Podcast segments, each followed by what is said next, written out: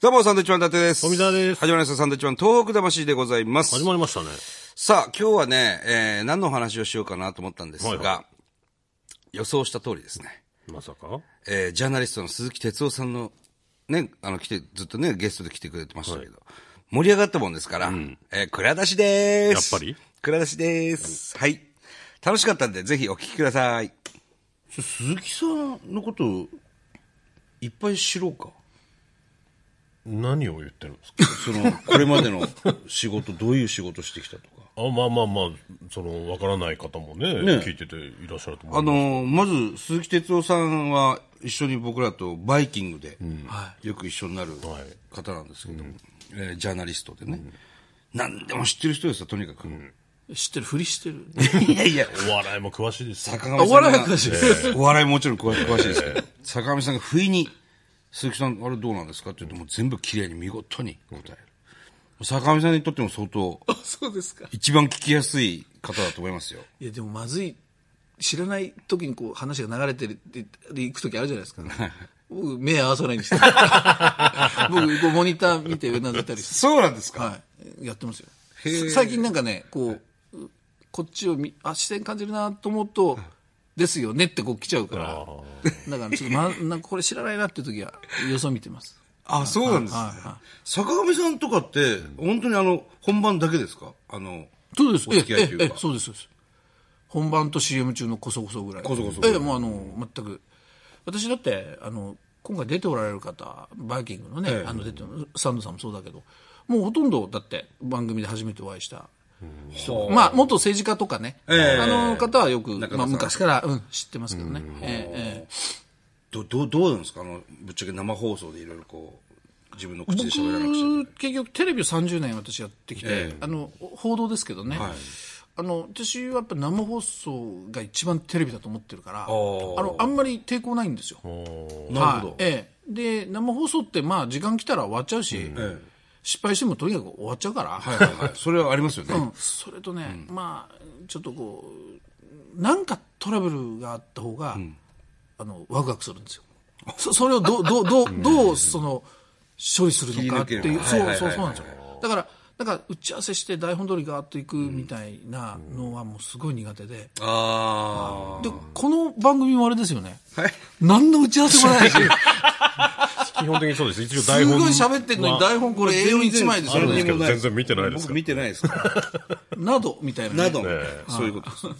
いや、そう。だから鈴木さんは、楽しいな。まあずっとだからテレビに携わってきた方で。そこからジャーナリストになったっていうことですか？そうですね。もともと新聞記者になりたかったんですよ。なりたかったなりたかった。小学校6年からずっと、将来の夢って新聞記者って書いてて。何がきっかけなんですか？いや、父が、まあ、ローカル紙ですけど、父が社会部の新聞記者だった。なんか、それを見て。僕もなりたいなっていう。だと思いますね。多分ね。父親の背中見ると。まあ、嫌だなと思う子供もいるけど、なんかこう、よかったんでしょうね。なんかこう、正義の味方のような、こう、社会部の記者だからね。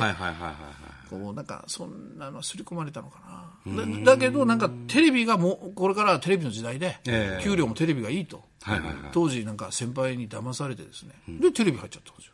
それ入ったテレビはどこだったの？福岡のテレビ西日本というところ。はあ、それこそ地方の時代って言われて、みんな東京大学出て地元に帰って、地方の時代ってこう言われてた時で、地方のテレビ局がすごい元気で、ワイドニュースなんて始まった頃ですよ。で行ったんですよね。だからずっと僕物書きっていうか新聞記者になりたいってずっと思ってテレビやってたんですよ。だからまあ55だったかな。もう人生あんまりないから。もう思い切って飛び出せと思って、で、各仕事にシフトして、まあ、テレビは、呼ばれた時には、まあ、もちろん、お邪魔するって感じにしてるんですよね。はい。テレビ局で働いてた時とか、BS11 ですか？ BS11 で働いてた時も、こうやって出演したりもしてたんですか？週1回キャスターやってましたね。あ、そう。だからもう達者なんですね。政治家と。1対1でこれも全く台本なしで1時間、だから、まあ、それ前から含めて大体500人ぐらい政治家と延べ話してるかな。差しで、はい、1対1ですよね。はあ、もうだから鈴木さんの中で俺以上のジャーナリストいないってこと。いやいやそんなことないですよ。もう全然それはもう先輩たくさんいるし、いや別にかっこいいこと言ってるわけじゃないんですけどやっぱね多分 10人ジャーナリストがいたら10通りのスタイルがあるんですよね。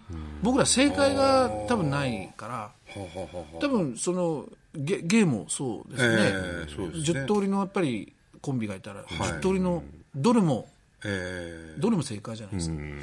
だからジャーナリストもそうだと思うのでスタイルが違うっていうのはあるけど、これが一番なんていうことではないですよね。ああそうなんですね、はい、自分は自分のやり方でそうですそうですそうですそうです。あとは説得力というかその取材力とかなんですかね。違いがもうそれはそうですよね。取材をしてもうとにかく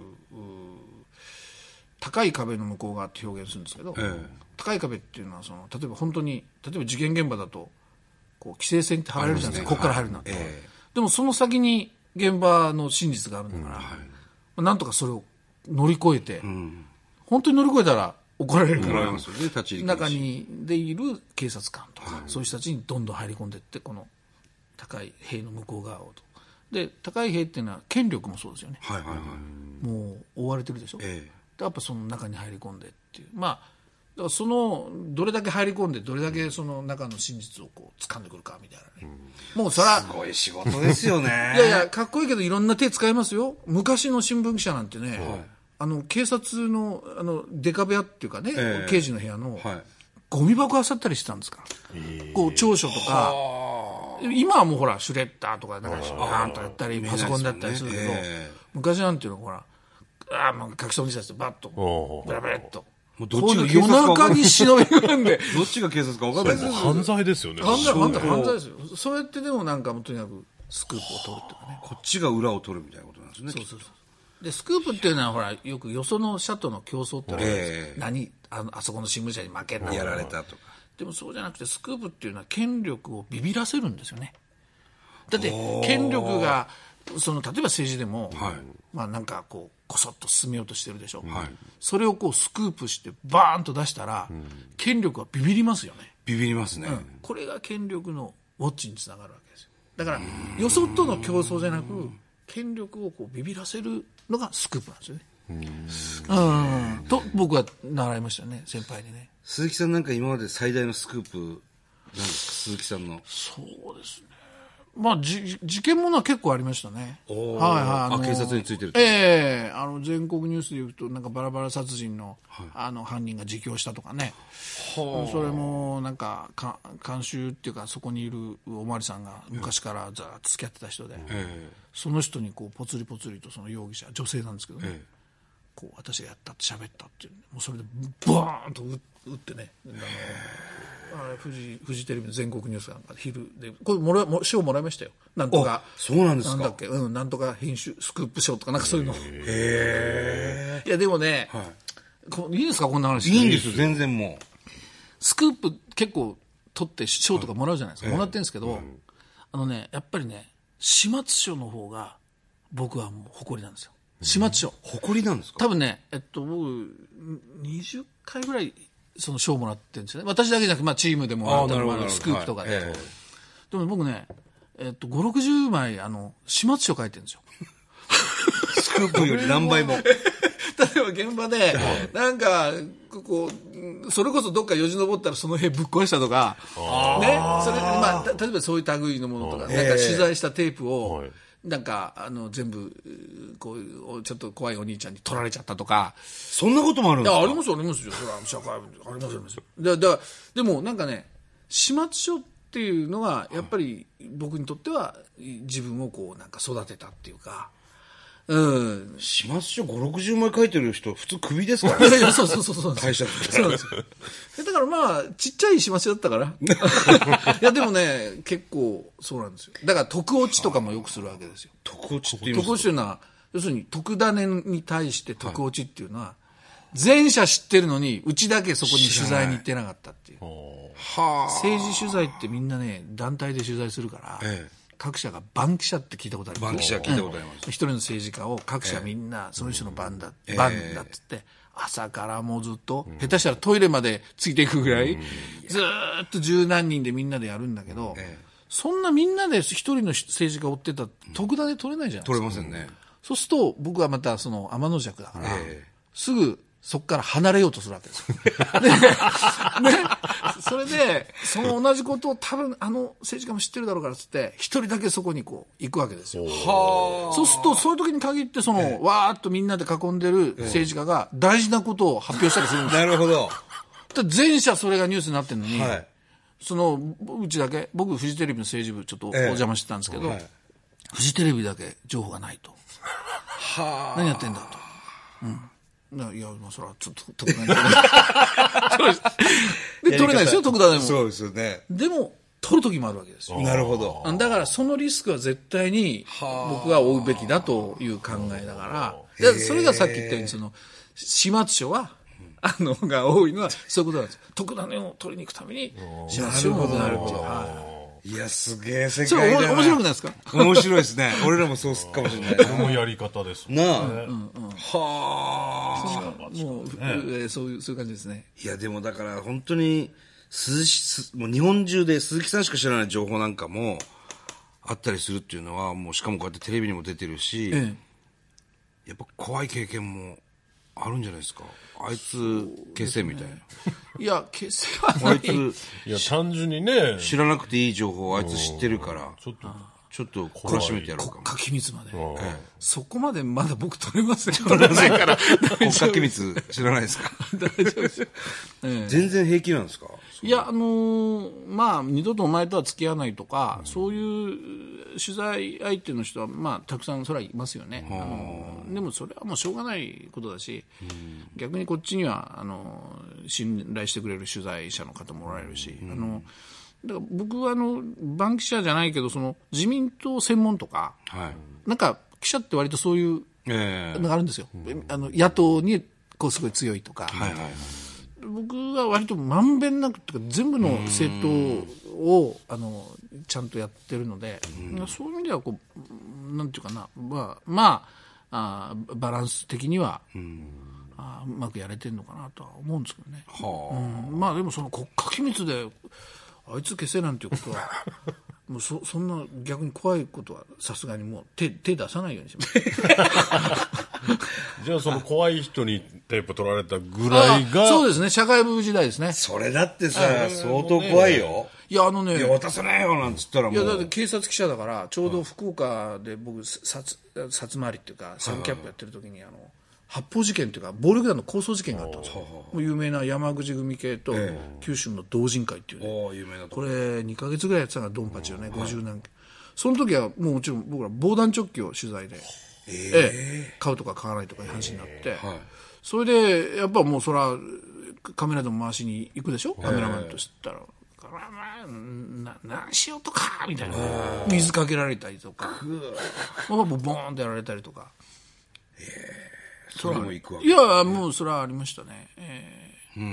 あとはまあ災害取材とか、そういうのでもそのマスコミが巻き込まれて犠牲になるケースなんかもありますよね。ありますあります。だからまあそういう意味じゃ覚悟を持ってやらにゃいかん仕事だとは思いますけどね。あとね、一つ俺鈴木さんみたいな人が国会議員になればいいのになと思ったりするんですけど、そういう実際自ら立候補みたいなことは考えないですか、全然。1000% ありません、ね。あ、1000じゃ足りないかな。2000はダメか。2000は橋本がひっくり返る。興味あるわけじゃないですか。全くなる気、僕はないですよね。僕は。なんでなんですか。いや僕らの仕事はその生意気な言い方で権力のウォッチャーでしょ。で常にこう弱者のためにっていうか、そういう人たちのために何かをこう取材をして壁を越えて、こうだって言ってこうやって権力を落ちていくっていう、そこが仕事ですから、その権力側に入っちゃったら、もう僕じゃないですよね、やりたいことじゃない。でももともと政治に興味があったりとか、今のその世の中に興味があって取材しに行くわけじゃないですか。自分の意見もあるわけじゃないですか。いやこれはこうした方がいいんじゃないですか。鈴木さんも話も上手だし分かりやすいし、立候補者は絶対取るし、でジャーナリストの方が結構立候補されるじゃないですか。鳥越さん。全然全く理解できません。まあ、そういう人が本当ジャーナリストなのかなと思います僕は、だからいやあるんですよ、そのどうだとかね、そういうことを過去言われたこともまあありますけど、もう本当二つ返事でお答え、まあ、のしをに包んでお返しするっていうか、全くその気ありません。僕は世の中で一番向いてない仕事は政治家ですって言ってお答えするんですよ、だって伊達さん700人からいるでしょ国会議員、700分の1のでバッジつけて何ができますか。僕はもうそんなのはもうなんか、まあ、否定はしないけど、私はもっとそうじゃない立場でいたいなっていうのはありますよね。確かに一人の政治家国会議員になるよりも、鈴木さんみたいな方がこういろんな働きかけをして、世の中動くことの方が実はあるのかもしれないですね。まあ、参考になるしてもらうっていうのかな、そのジャーナリストが言ってこれが正しいぞ、その読者の人たち視聴者の人たちこうやれって、これはもうジャーナリズムじゃなくて、やっぱりそのみんなが考えるこうなんていうんですかね、材料を提供するのは僕らだと思うんですよね。だから例えば一方向にわーっと政治が動いていれば、そうじゃないんじゃないのっていうことも取材をして、でまあ、一般の視聴者とかが考えるこうきっかけにするっていうんですかね、多様性というか、それをやるのが僕らの仕事だと思うんですよ。あとは権力のウォッチャーですよ、常にこう在野にいるっていうか、だから民主党政権の時はえらい民主党僕厳しくやりましたからね。そうですか、で自民党になったら今度は自民党が今政権ですから、やっぱり厳しく見なきゃいけませんよね。なるほど、だからそういうポジションに常にいるんですけどね。面白いですね。ずっと見ててめちゃくちゃ面白いね。この人偉くなって変わっちゃったなみたいな。いっぱいいますよ。やっぱそうなんですよ。だってそのサンドさんの世界でもそうでしょ。いやこの世界でもやっぱりいるじゃないですか。まあそれはそうだけどね。いやサンドさんたちはそうなってないでしょ。逆に言うと。僕らずっと廃人みたいな。なんで俺らずっと廃人みたいな。なんでしょう、僕らの中ではちょっとこう努力してるっていうか苦労した人はそんな変わらないなっていう気はします。この世界では。なるほどね。1年目でポンと売れました、ずっと売れてますっていう人はやっぱこう分からないですよね。いやそれは政治家でもそうですよね。やっぱり苦労した政治家は、なかなかやっぱりいいですよね。してないのはもうちょっと勘違いしちゃうでしょ。